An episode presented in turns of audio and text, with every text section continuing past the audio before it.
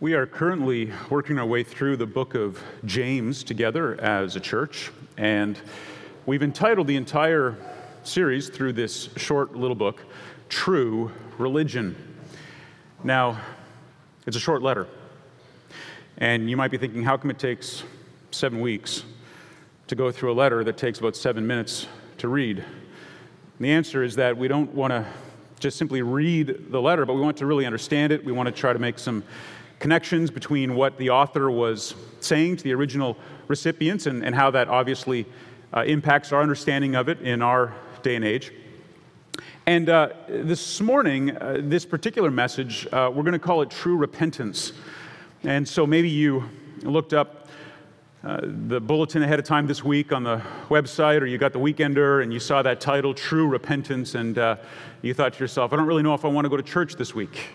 I don't know if that's really something I want to sit here and listen to. I'm going to hear the pastor, you know, tell me how I'm such a bad person because I don't confess my sins and repent enough. Well, I hope that's not going to be your experience this morning. I hope instead you're going to get a clear view of what repentance really is, especially as it relates to last week's message, which was true humility. Uh, in James chapter 4, verse 7, we hear about the word submission. We could have just as easily called that message true submission in 4.7 and then in 410, humility. And in both cases, uh, James is telling the Christian church, as it's kind of scattered throughout the area, he wasn't writing to one just particular house church. He was saying that you need to understand that you are to be in subjection to God and to be humbled by God. The letter was originally written in Greek. And Greek is one of those languages that is very precise. One of the reasons why it's a joy to study it and to use it as the platform for preaching is because when you understand it and you know it, you can decipher what the author is intending to say. In English, it's not quite as precise. Now, I talked about this a little bit last week, and I don't mean to belabor the point, but it's very important the way that James talks about our submission and our humility. It's constructed in such a way as to make it clear that this is happening to you uh, that you are being subjected and you are being humbled. And it was an event that happened in the past, and it has ongoing results. You are in a position of humility, a position of submission, and the only person to whom you submit yourself totally, absolutely, completely, and without any qualification eternally is God. In fact, when submission is used elsewhere in the New Testament, it's very clear that that submission is voluntary and it is temporal and it is conditional. The submission that Jesus showed to his parents, for example, the submission that wives show to their husbands, the submission that citizens show to their government, even the submission that church members show to elders. There are limits to it, there's a condition around it, but that is not the case when it comes to submission and humility before God. We are among those enemies who have been put under his feet. And if you understand yourself and you understand God and his holiness, you're actually content to be subject to him because he is holy, because he is perfect, and because he will only impose upon us that which is good for us. Now, in light of that, we have to understand repentance. And to begin with this morning, I'm going to go back and borrow something from a short little book written by a man named Thomas Watson. If you're familiar with him, he is one of the Puritans. If you're familiar with the Puritans, you'll know that, that these were a group of men who came across from England. They were the ones who believed that the church should not be headed up by an individual, so they rejected the Anglican church in England. They didn't think the king should be the head of the church. They believed churches should be independently governed, as it were. They believed that Christ was the only head of the church. And so they dissented from all of the rules in England and they were subject to losing their licenses as preachers. And so they came to the colonies. And most of the early colonies were led by these Puritans who later came to be known in America as Presbyterians. Now, one of these Puritans was a guy named uh, Thomas Watson. And, and, and I, I, look, not every Puritan was created equal. Some of them are, are, are really harsh and, and I think legalistic, and um, I don't particularly enjoy reading them. Others are very soft and warm and, and clear and, and filled with these beautiful, rich illustrations from nature. And, and Thomas Watson is one of those. And so when Thomas Watson goes after this issue of repentance, I felt like I could really learn from him in a way that wasn't going to constantly make me want to correct or change or, or soften. And he says this about repentance, okay? There's about six steps to understanding true repentance. He said, number one, it begins with seeing. You have to be able to see sin for what it is, and only God can open up your eyes. And the second one is sorrow. There needs to be a godly sorrow over sin a genuine feeling of sorriness, if you will, for what you have done. Thirdly, is confession. This knowledge and sorrow has to turn to confession. You have to be willing to acknowledge it. You have to be willing to call it what it is it's sin. And that leads to the fourth one, and that is shame. Now, there is a place for shame, even in the Christian life. The shame of realizing what you've, you've done. Even a believer is going to feel shame from time to time because they realize the intensity of the consequences of the sin that they have voluntarily engaged in. But after shame comes hatred. Hatred is looking at sin for what it is and hating it. It is hating that thing in your life that you just can't seem to shake. We, we sung the song earlier, Love Constraining to Obedience. I love that hymn, and Dave has explained it to us in the past. So if you're visiting with us, uh, that hymn might have been new to you, and, and, and maybe you need a little bit of explanation. When he talks about then in the hymn, he says, That's what I used to think. Like, like before I became a Christian, I used to think I would try really hard to earn favor with God. But now I realize that He is going to do that through me on account of the work of Christ. So the then was before, and the now is after you understand the gospel. But in a sense, he says, This thing which I used to do, now inside I see a hatred of it. That's a good sign. Hatred is a good thing. Christians, I liberate you to hate at will anything that is sin. Maybe you think, well, Christians shouldn't hate anything. Ah, you're wrong. Here's something to hate. Let me liberate you from the fear of hating it. Hate it with the most passionate hatred that you can possibly garner within yourself and with the power of the Holy Spirit to see it for what it is. So it starts with sight, then it goes to sorrow, then it goes to confession, then it goes to shame, and then there is this real sense of hatred, and that is what leads to the sixth element, which he calls turning, turning from it, turning in a different direction. You know, repentance really means to turn. It means to be aiming in one direction and then turn to another. And, and the beauty of repentance is this not only does it turn from sin, but it requires you then to turn to who? To God in the restoration of, of that relationship and the restoration of that fellowship. And so, as we begin this morning, we're going to take that kind of as our understanding of this when it comes to repentance. And at the end, I'm going to clarify it for you because there's, I think, three different kinds of repentance. What I just described to you was a gospel repentance. Uh, but there's also a natural repentance and even a legal repentance. And if you have a bulletin this morning, you'll notice in the second half of that that there's some uh, space for you to fill that in when we get there. Okay? But first, let's look at the text. So if you have a bulletin, you can turn there and uh, take a look at it. I'm just going to read it for you and then we'll move through it. This is God's word. James chapter 4, verse 11 through chapter 5, verse 6. Do not speak evil against one another, brothers. The one who speaks against a brother or judges his brother speaks evil against the law and judges the law. If, however, you judge the law, you are not a doer of the law, but a judge. There is only one lawgiver and judge, he who is able to save and to destroy. But who are you to judge? your neighbor. Come now.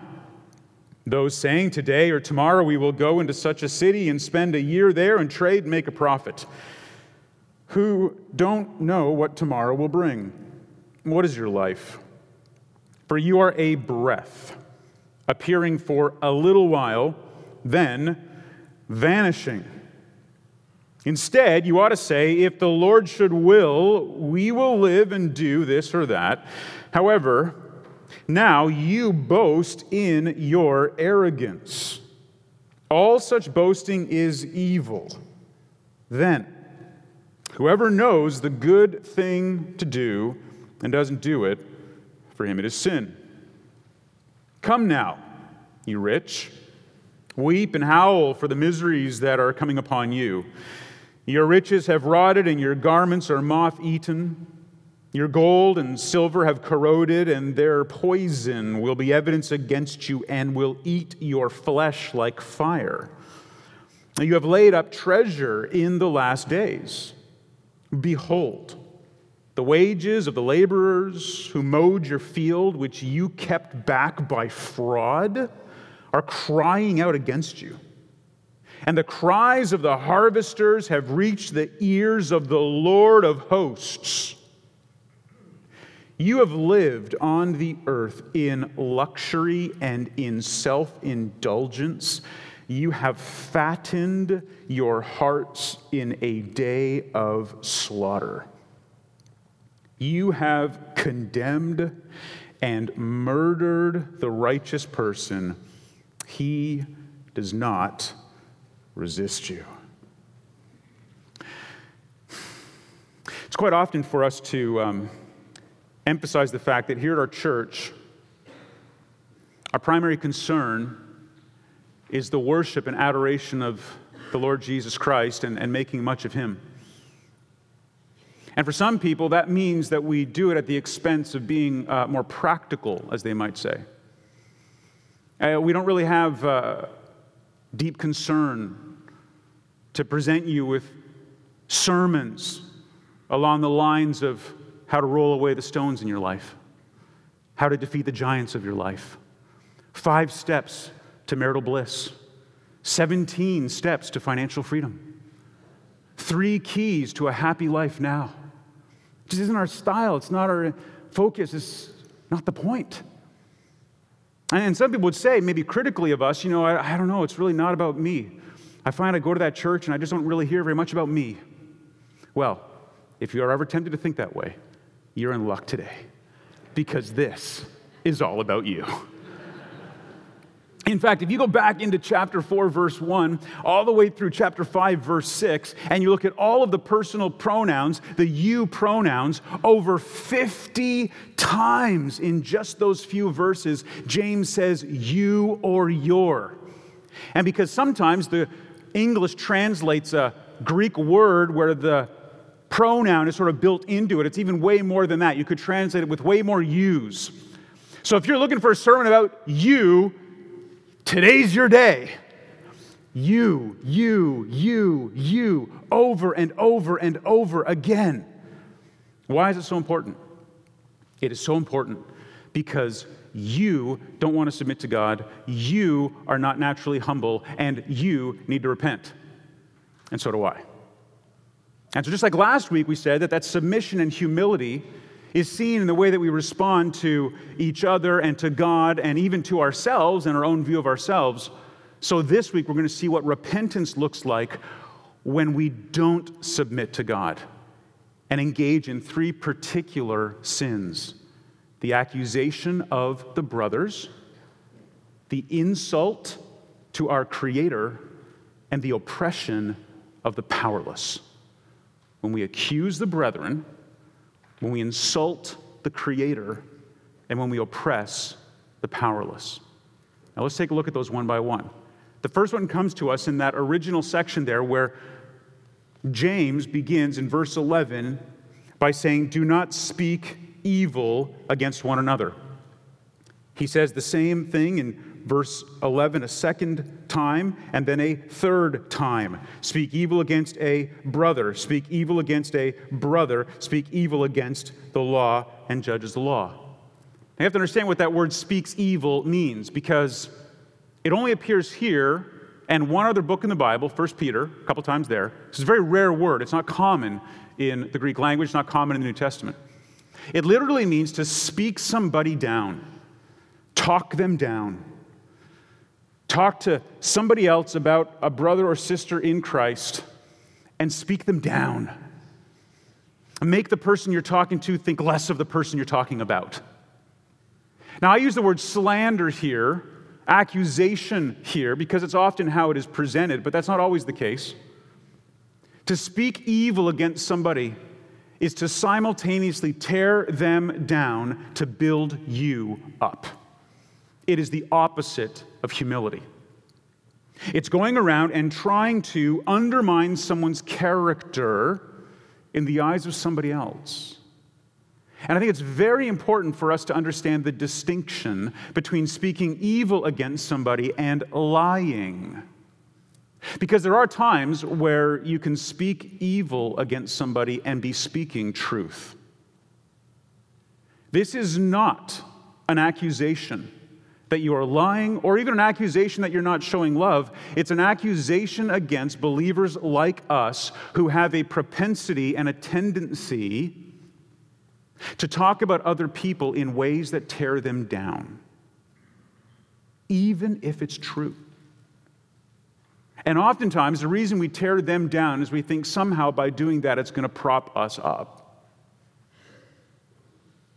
Now, does that mean that you're not supposed to rebuke somebody when they sin? Absolutely not. But here's the difference you're addressing sin and you're rebuking the person who's doing the sinning. Uh, that's not tearing them down, that's not slandering them, that's doing what we as the body of Christ are supposed to do within the church. Uh, what about those passages that say that we're supposed to avoid people who are living in unrepentant sin and naming the name of Christ? Well, once again, you're not speaking evil against that person. You're simply obeying what the scripture says. And there are times where somebody comes into the church, pretends to be a Christian, and lives this life of absolutely consistent lack of repentance. And as a result, you have to render a verdict. And yes, you can as the body of Christ, but you don't do that on your own. So there are times where you're going to have to say something about somebody else that isn't flattering. But be careful of the context.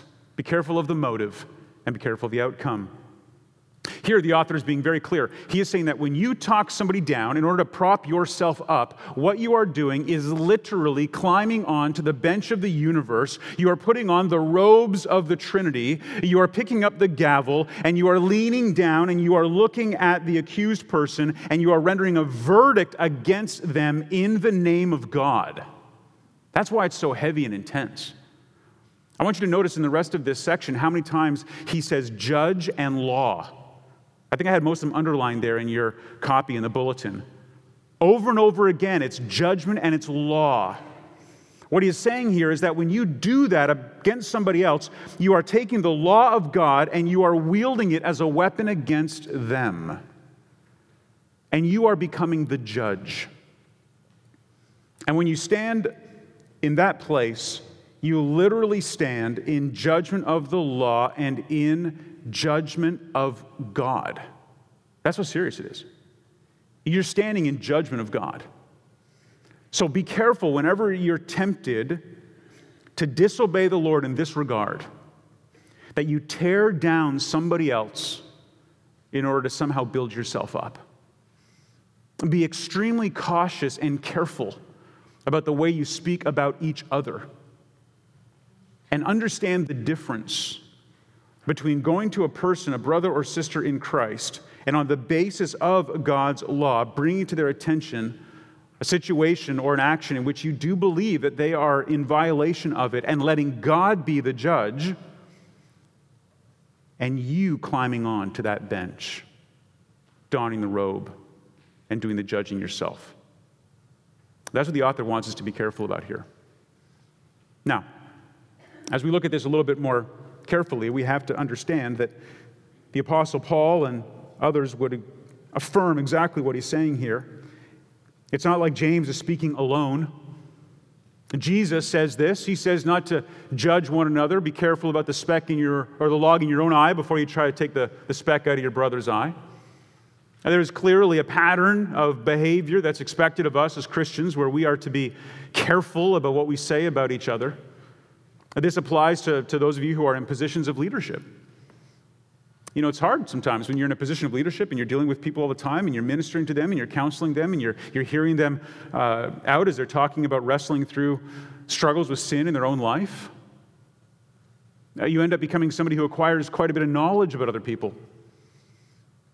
And, and there are times where you might be tempted to divulge some of that information. And I would caution you if you are in a position where you are hearing things, you're a disciple, or you're a counselor, you're an elder, you're a deacon, you're a pastor, make it a habit very early on to speak seldom about other people, especially if you find yourself tempted to share things you shouldn't, that are not going to build them up, but are going to tear them down. Now, the Apostle Paul, when he talks about this to the Ephesian believers, he puts it this way in Ephesians chapter 4, beginning in verse 29. He says, Let no corrupting talk come out of your mouths, but only such as is good for building up, as fits the occasion, that it may give grace to those who hear. Do you see the difference? You know, James doesn't offer us so much of a correction. We'll go to Paul for that.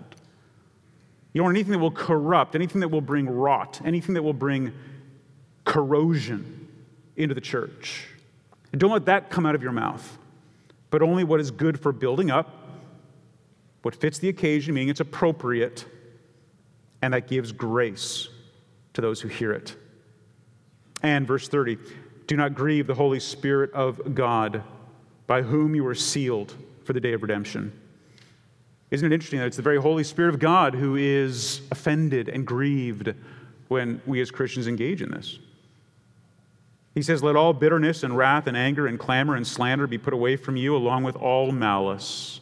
Be kind to one another, tenderhearted, forgiving one another as God in Christ forgave you. I mean, I haven't done an in depth, comprehensive, academic, double blind tested study on this, but I've been around for a little while.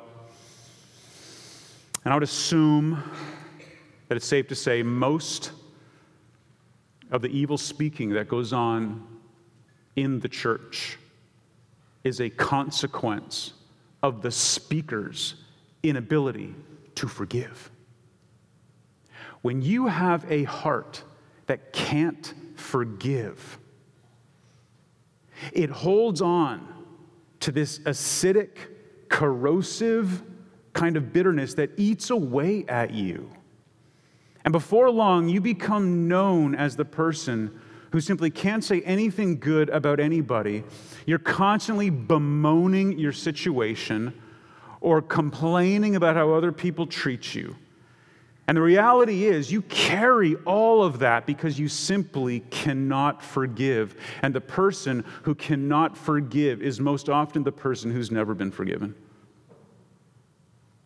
So often we're the ones who forget the enormous debt that we were forgiven, and like it says in the parable, go out in the street and try to strangle that person who owes us just a little. The heart that can't forgive is the heart that is often speaking evil against other people. So, the first thing we want to make sure we repent of is this accusing of the brethren, speaking evil of the brethren. The second one is um, pretty intense, and, and, and that is essentially insulting our Maker. Now, he shifts gears, and, and James is funny this way. James, have you ever talked to, have you ever had a conversation with somebody who can't stay on one topic? Okay? Like, I don't want to see you couples looking at one another and pointing, okay? We just talked about forgiveness, okay? But, but you're, you're, you're trying, you're trying to follow and, and you feel like if I can just if I can just plant a flag here, I'm to hold on. I'm sure we're to come back to this. And, and some, some people in the conversation, they're just really singular in their thinking. They just have one, one track. Okay, now I'm not to make a, a gender assumption here. But let's just think maybe guys tend to be like that. We're like the, we're like, I'm gonna, some of you aren't know what I'm talking about, you younger people, but just Google it later. It, we're like a tape, a cassette tape. You put it in, you press play, it just goes in one direction. You can stop, you can rewind. We're kind of like that. Every once in a while, it gets like chewed up in the process, and you've got to pull it out, get a pencil, and straighten it out. Very, it's kind of us. Okay? It could be that the other gender, they're more like those CD players that had 27 tracks that they could play. And they seem to be able to do it like simultaneously. And I know this because I've experienced it. Because I'm, I'm just playing the tape I've been playing all day long. You know, we're just making it through. You know, song after song, I come in and I don't realize, okay, what track are we on? I just stepped in, we're somewhere on like track 33. Because the conversation, which may have even happened this morning, begins with something like, I think we should do four. You're going, trying to figure out where was I on that? Where was that conversation from? Some people can hold multiple things at one time and expect you to know exactly what they mean when they refer to it. Now, I don't mean to be kind of glib or funny, but I feel James is kind of like that. I read James and I'm like, oh, wow, here we are on a different subject. He just switches gears real fast. That's why in the old days, when they were trying to figure out how to, how to structure James in the English language, like chapters and verses, there was all this disagreement because no one could figure out where one idea started and another one stopped. So, what James does here, if you feel like he's shifting gears really fast, it's because he is. He's going from interpersonal relationships to how it is that, that we insult God by presuming that we're in charge. So, it's okay if you feel like this is abrupt. But look what he says Come now. You might have thought he's talking to the people who are accusing the brethren, but he's not. He's changing subjects. He says, Come now, look over here. We're done with that. Now look over here. Come now. Those who say, and then he's going to give a quote, he's going to make up something. This is not like a quote from the Bible. He's not quoting somebody at the church. He's just saying, here's a made up statement. Tell me if this resonates with you. Here's a made up way of talking. And this is what he comes up with. He says, Today or tomorrow we will go into such a city and spend a year there and trade and make a profit. Like, that's about as generic a statement as you can get. Would you agree? I don't think anyone in that church is going to be like, oh man, he's talking about me. You ever feel that way? Like, preacher gets up and says something, and you're like, man, why don't you just, why do you have to, like, bring me up as an example? I guarantee you, like, at least I don't do that. But if that's how you're hearing it, take it from the Lord. And if you're hearing this today, take it from the Lord, don't take it from me. He's given a very generic statement, but I think most of us are going to feel some conviction here. What does it mean when we say that? That's the question. What does it mean? You know what it means? It means that we think we have control over four very important things. Are you ready for this? It means that you think you have control over these four things. Number one, time. You think you've got control over your time. He says, today or tomorrow. How many of you know if you are going to live until tomorrow? None of you. I don't either. So when I talk about today or tomorrow, I will do this, that presumes on the Creator who controls everything. The second thing here that this presumes is freedom. He says, Today or tomorrow, I will go. I will do whatever I want to do. I'll do whatever I want. It's my life. And he says, You're presuming. You have no idea if you've got that kind of freedom. Thirdly, wisdom. He says, I'm going to go to such and such a city, spend a year there, I'm going to trade. I mean, I'm going to have the wisdom to know what to do, to conduct my business. I'm going to have my mind. None of that's going to be affected. I'm going to have my own time. I'm going to have my own freedom. I'm going to have my own wisdom. And by thinking this way, it's like we're stealing that from God. And James is saying it's a deeply offensive thing. It's an undermining of your humility, an undermining of your submission. It's a sin that you need to repent of. And so, not only is it time and freedom and wisdom, but I love the last one success and make a profit. Oh, I'm going to go whenever I want, wherever I want, do whatever I want, and I'm going to make a lot of money doing it. That's how he describes it. Now, you might be thinking, I've never said that. You don't have to say it to live it out, though, because for many of us, that's what we do every day. And you say, but wow, that seems a little bit uh, excessive, isn't it? I mean, that, that sounds like something that you could probably do all the time without even really thinking about it. That sounds like something that you could just sort of do every day because you're just trying to provide for your family. You're just trying to be productive. You're trying to be a good citizen. You're trying to do all the things that you are prepared to do. You, you get up early in the morning and you're working to, to do a good job for your boss. it's like, come on, man. Do I have to wake up every day and, like, before I pull out of the driveway, think to myself, well, this day is not my own. I could die driving into work. Lord, please remind me of that. And as you're backing out, think to yourself, you know, I really am going to I'm going to go to work, I think. But I'm totally open if, you know, you don't want me going to work. And then, and then you pull in and you sort of get out your card to open up the door and say, Now, I think this is how it works, but I don't want to presume on, on knowing how to get to my office again today. So, Lord, please don't, don't allow me to walk down the hall with arrogant pride thinking my key is going to work. And then and you don't just sit at the computer and, and pull up your screen and go, Lord, I have no idea if what I'm going to do today is good or not. Can you imagine living like that? That's going to be a huge drag on your productivity. So, what is he saying? He's saying, be aware of the fact that you're not aware of it. Be aware of the fact that we can so casually move into our day with the assumption that we can just do whatever we want. And what it can lead to is a gradual wearing away of your active perception of two very important principles. And he talks about this in the next part of the verse. Look what he says. He says, You are the ones, verse 14, who don't know what tomorrow will bring. What is your life? For you are a breath appearing for a little while and then vanishing. Do you see what's going to stabilize you? Three little things there. Number one, you're a breath.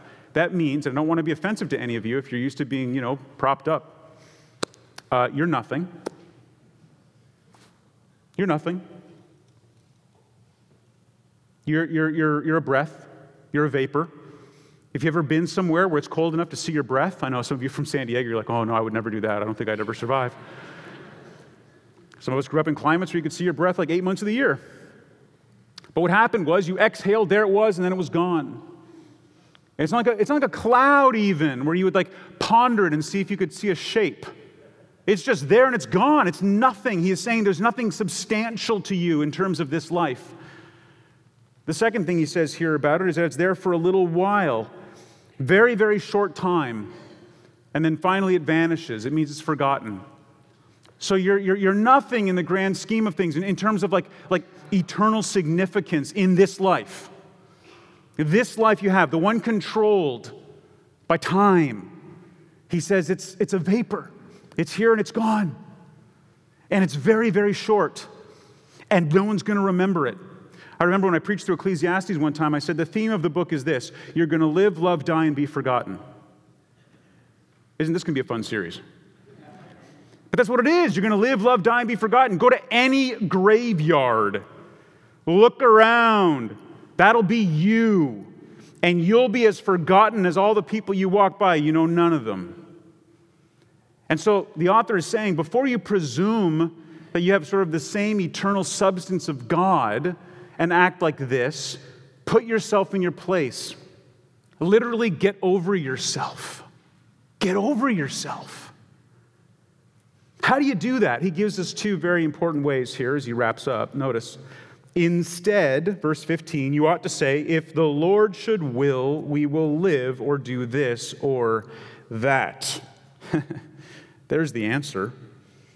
Now, the answer is that your time, your freedom, your wisdom, your success is always to be subjected to number one, your understanding of your own frailty, that you are a breath who's here for a time and then forgotten, and God's sovereignty, that He's in control. So, all of my thinking, all of my planning, by the way, it's not wrong to plan. It's not like you get up every day with no idea what you're going to do. That doesn't honor the Lord. That's clearly not what He's saying. I don't to have to say that. But what he is saying is that whatever we do, we do it in light of the fact that our frailty and his sovereignty inform a proper understanding. of how we live our lives because everything else is arrogance, everything else is sin. As I said earlier on, I mean, you might think, well, that's really intense because, man, I go through my day most of the time not even thinking about that, which is why he says in verse 17, then whoever knows the good thing to do and doesn't do it for him, it's a sin. He just reminds us of that. That's what that verse means. It means that, that, that you know now, you know better. When you ignore it, it's a sin. Be aware of that. Just be aware of how easy it is for you to fall into the sin of insulting your Creator by simply presuming that you have full control of your life. That's it. And that isn't a hard burden to bear. In fact, it's, it's a good sense of just consciousness of how it is that we live and function and move in this fallen world. So he says, Be very careful about these accusations or this talking down about the brethren. Be very careful about insulting your Creator by being presumptuous about all the things you think that you're going to do. And then, thirdly, Another area where we're going to need to constantly repent is that of oppressing the powerless. Notice that in the last part of the verse, uh, the last part of the section. Now, in this section of, of oppressing the powerless, there's going to be four particular sins, you might say, that, that are easy to commit. And uh, I want to say before I even get into this that there's a lot of debate, but I, I really don't see any clear avenue that leads to the conclusion that this section was not written to believers. James is writing to the church, he's, he's writing to Christians. So we all need to just sit up straight and listen to this for a moment because if you think, oh, well, we're talking about rich people now, so number one, I don't need to listen because I'm not rich. Some of you are thinking, yeah, this is great. You preach it. Those rich people. You let them have it. Also, don't think, well, clearly this couldn't be a Christian who does this, so it must be all those mean rich people out there who are unbelievers, and so we'll all sort of rally around this and we'll figure out a way to, you know, take them down. No, I think that James is talking to believers and he's talking to you and me. This is coming right at you. So don't deflect it. Don't try to put it off on somebody else. Receive this from him, okay? This is what he says. There are really four ways in which we do this. The first one is just, uh, and, I've, and, I've, and I've sort of alliterated this um, so they all start with S. And uh, I don't know why I did that, I just did it. So don't, don't speak evil against me after the service. Number one, storing. Verse 1 uh, Come now, you rich, weep and howl for the miseries that are coming upon you. Your riches have rotted, and your garments are moth eaten. Your gold and silver have corroded, and their poison will be evidence against you and will eat your flesh like fire. You have laid up treasure in the last days. Wow. Storing up. Very interesting way that he describes this. He, he tells the rich that they are to, to weep and wail. And the second word there, it's this onomatopoetic word in the original that sounds like what moaning and sorrow would sound like. It's a word that sounds like the word, it sounds like the action. And so he says you need to, to weep and grieve and wail. He wants you to be in a position of, of being contrite and broken. Remember back to, to, to Watson's description? You got to see your sin for what it is, feel real sorrow for it, confess it for what it is, feel the shame, hate it, and then turn. You know, the opposite, when we talk about people who, who aren't really repentant, have you ever had that conversation with somebody and you wonder, is that person really repentant? Have, have, have they really, truly repented of their sin? Well, there's a lot of bad ways you can try to evaluate that, but I think a, a decent one is to go through this pattern. Meaning, if you find somebody, if you just reverse it, you find somebody who has not turned from their sin, they're just continually doing it in like unrepentant, thoughtless action. They're just continuing to live in that sin. Well, that's clearly not a repentant person. They don't hate it, they don't feel shame about it, they're not confessing it, they don't feel sorrowful about it, so they probably don't even see it, which means they're not really repentant. But here, James says to people like us, wake up, see it for what it is. You've done this to yourself. You've gathered up these garments that are going to be nothing but moth food. In the old days, your garments were very important. They were one of the major stores of wealth. Maybe you'll remember in Ephesians, Paul says to be careful, like to the, to the women in, in, in the church, be careful how you come in all dressed up with your hair all done up. One of the reasons he says that is because it was a way for people to flaunt their wealth. Women would often wear their hair up and they'd wrap it in pearls and they put these golden hair holders in there. Yeah, that's the right term, isn't it? they'd wear dresses that were cost like a year's wages. Garments were very, very expensive. In the Old Covenant, in the Old Testament, you'll oftentimes see garments as a way of paying for something or, or a way of handing down wealth. And he says, What you've done is you gathered up this wealth, and it's just going to be eaten up by moths. And even your silver and gold, which normally wasn't subject to rust. I mean, how many people have seen rusty gold? the reason you use gold is that it doesn't rust, and silver doesn't rust. He says, even your silver and gold is rusting. Even these permanent stores of wealth are rusting away. And worse than that, all this stuff has become the word there is poison. That's like a better translation. It's the same word for what is uh, under the lips of people who speak awful things about each other, and murderous thoughts and words. It's like it's, it's like it's eating you away. And your hoarding, your, your, your storing up of wealth, is literally eating away at you.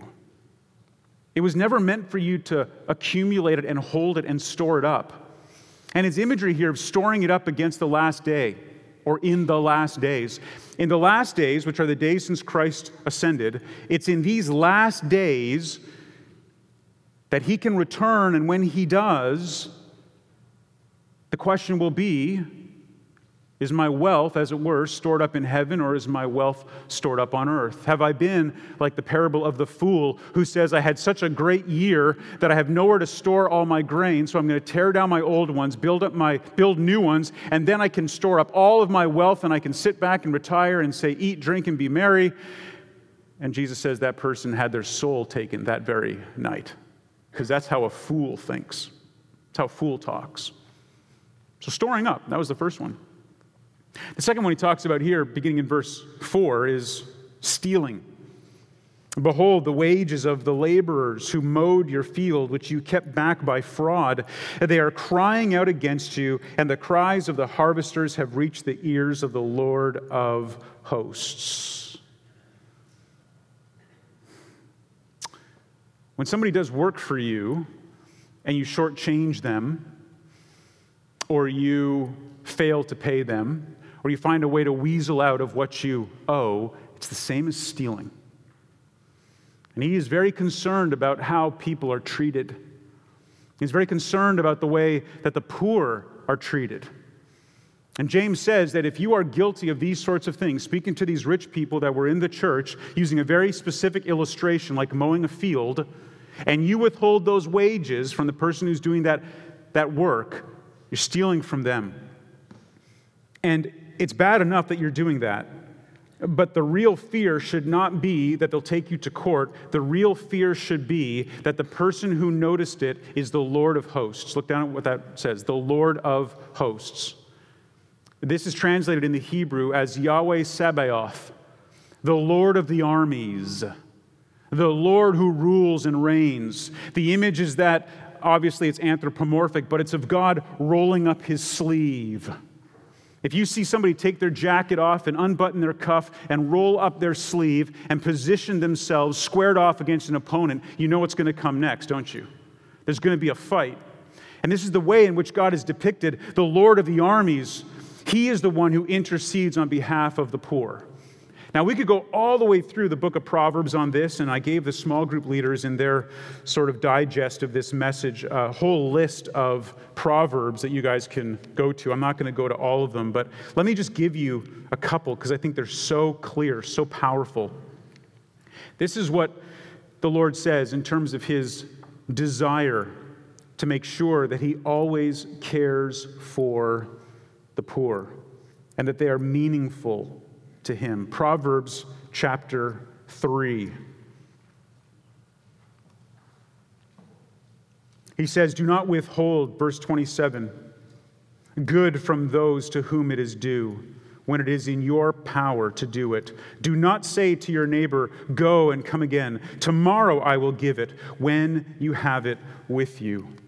You don't withhold wages, you don't withhold what you can do for somebody else. And then I love Proverbs chapter 14, verse 31. Doesn't get simpler than this, everybody. Proverbs 14:31 Whoever oppresses a poor man insults his maker, but he who is generous to the needy honors him.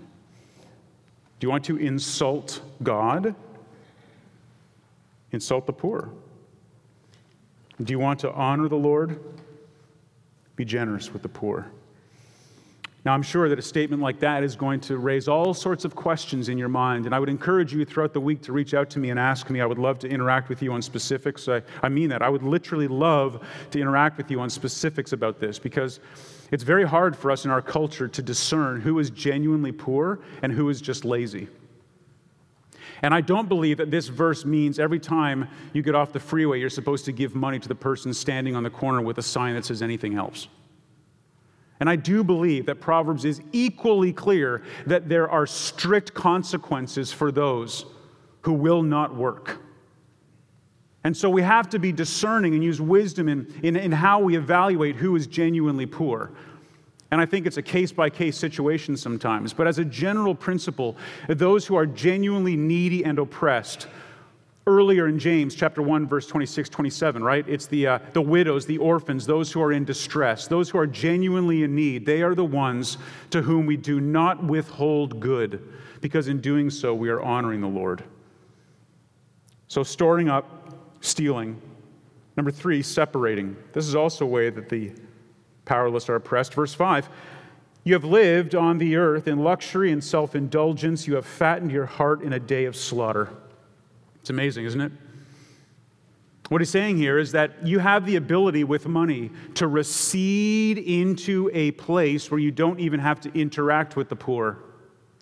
There's this really great scene in The Great Gatsby where F. Scott Fitzgerald is describing this, and he talks about Tom and Daisy, and, and they're not willing to talk to Nick about what happened in the tragic death at the car crash. And, and if you don't know what I'm talking about, just pretend I didn't say all that because that's a whole lot of lead up that doesn't matter.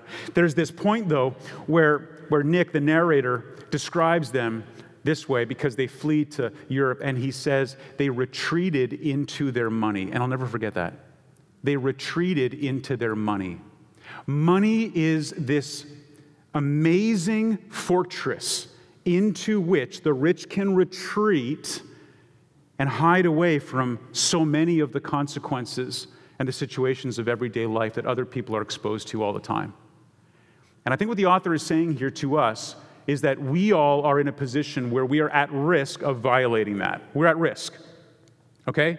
It's like when you go to the doctor and they say, based on your genetic history, you're in a high risk category for this disease. I'm saying to you, my fellow believers, my fellow Christians here in this church, wealthy Americans, I'm just saying, we are in a high risk category of being the types that can hoard wealth, of being the types that can take advantage of people, the types that can recede into our wealth and not have to ever endure or deal with people who are enduring the consequences of living in this difficult world. It's just a warning. And we see that as a pattern in our lives, there's a repentance that needs to happen. And there's one more, and that is sacrificing. And I use that word, I know it's a, it's a strong word, but I'm going to use it anyway. He says here at the very end, You have condemned and murdered the righteous person, he does not resist you. The same word for resist there is used earlier in James, where he says, Resist the devil and he will flee from you. It means to simply dig in your heels. It doesn't mean fight back, it just means dig in your heels. And what he's saying here is that the poor, they're not even putting up a fight, they're not even resisting you. You have the power, you've got all the cards. Rich people, he says, you got them all. You got all the money, all the advantages, you got all the legal help, you got everything. And if you want, you can exploit and take advantage of these people. And in some ways, it's really played out in terms of murder with someone like David. I mean, we read a psalm he wrote earlier today, Psalm chapter 5, but David himself, as you know, was the one who crafted a scheme whereby the innocent Uriah is sent out into battle, and then all the people around him who should have been fighting with him retreat, and he is left alone out there exposed, and he dies because David wanted to make it look like somehow the consequences of his sin were not what they appeared to be. And Uriah was sacrificed. I mean, this happens all the time. Maybe not in a literal physical way where people are killed, but just think about it. In so many other realms, politically or in business, loyal people are simply sacrificed because it's expedient. Those who have the power can simply sacrifice those who are powerless. And this is one of the problems that rich people can fall into unsuspectingly if they're not careful all the time about living in such a way that honors the Lord. So, what are the risks in this third category for oppressing the poor? Again, remember, this is us. We're being very practical today because this is you. This is me. I want to make sure that when I speak about somebody else that I am not tearing them down to build myself up. I want to be very careful how I live my life and plan my day so that I'm always remembering that it is only by God's sovereignty and his will that I accomplish anything. I have to be super careful when it comes to the places where I've got power over somebody else and make sure that I'm not using that to simply store up for myself something that I view as my security, that I am not in any way stealing from somebody if I owe them something, that I am not the sort of person who just hides behind my wealth so I don't even have to deal with it, and that I'm not the kind of person who would sacrifice somebody else to make my life more comfortable. I hope that these are challenging words for you today. And you might be asking yourself, okay, well, what's the response? And I want to give you three kinds of repentance. We talked about the, the gospel repentance at the beginning of the sermon. So let me just quickly brief, uh, give you two more. There is uh, what we might call a natural repentance. And I believe that natural repentance is the regret that people feel because God has given them a conscience and they know they've hurt somebody else. Even unbelievers can have natural repentance. Even unbelievers can feel bad about something that they've done and they wish they hadn't done it. Even unbelievers can, can change their life dramatically. You know, they, they, they give up certain sinful practices and they, it's like a repentance of sorts. But it's kind of a natural repentance. The, the second repentance there is a legal repentance.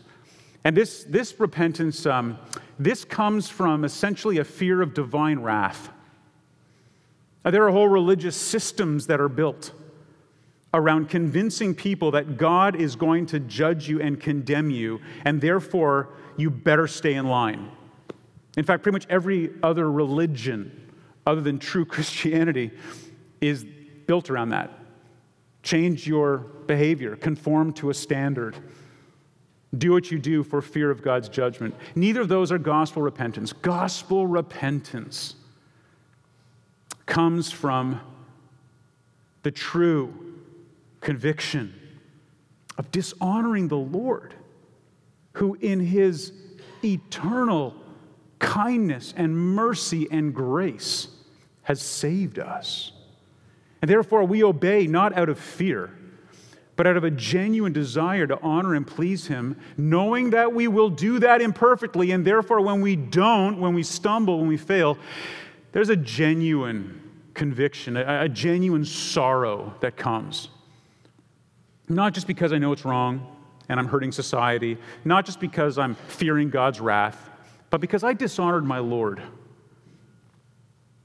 And He rescued me from my sin and judgment. And in return for that, I went back to that very sin and indulged in it. That's what breaks my heart. In his book, Watson talks about these three people who were discussing why it is that they want to obey the Lord and confess their sin. And the one person said, I'm doing it because of the glories of heaven. The other person said, I'm doing it out of fear of hell. And the third person said, I'm doing it because of the love of God. If you obey and if you repent because of your overwhelming sense of the love of God, it will serve you well going forward. And you'll remember what Watson wrote here as I gave it to you as a quote in the bulletin. As our sin is ever before us, so God's promise must be ever before us. As we much feel our sting, so we must look up to Christ, our brazen serpent. If that's something you don't understand, because you might not have been here when we talked about it a few weeks ago. That brazen serpent in Numbers 21 was held up in the camp when the Jewish people were dying from snake bites as a consequence of violating God's covenant. And he tells Moses to build this and put it up there. And what it is is a snake, a dead snake, impaled on a stake. And it's there for everybody to see and to remind them that the snakes that were biting them, the curse that came upon them for their disobedience, God has killed that curse. And if they look to it, they will be saved and they will be healed. And in the New Testament, Jesus himself says, that was pointing to me. I became sin for you, I became the curse for you. God the Father crushed me so that when you look to me in faith, you will be healed and you will be saved. Let's pray together. Father, we thank you for that message and that truth. And may today be a day of humble, submissive repentance for all of us. Give us eyes to see our sin, sorrow to feel how it grieves you, mouths that are willing to quickly confess to others and to you what we have done, a mind that understands the shame that we should feel, a heart that burns with hatred against it. And Lord, in the end, by the power of the Holy Spirit, the ability to turn away from that which dishonors you and back to you yourself, our loving Heavenly Father, who races back to embrace us and give us the relationship we so desire. We pray these things in the name of Christ, our brazen serpent. Amen.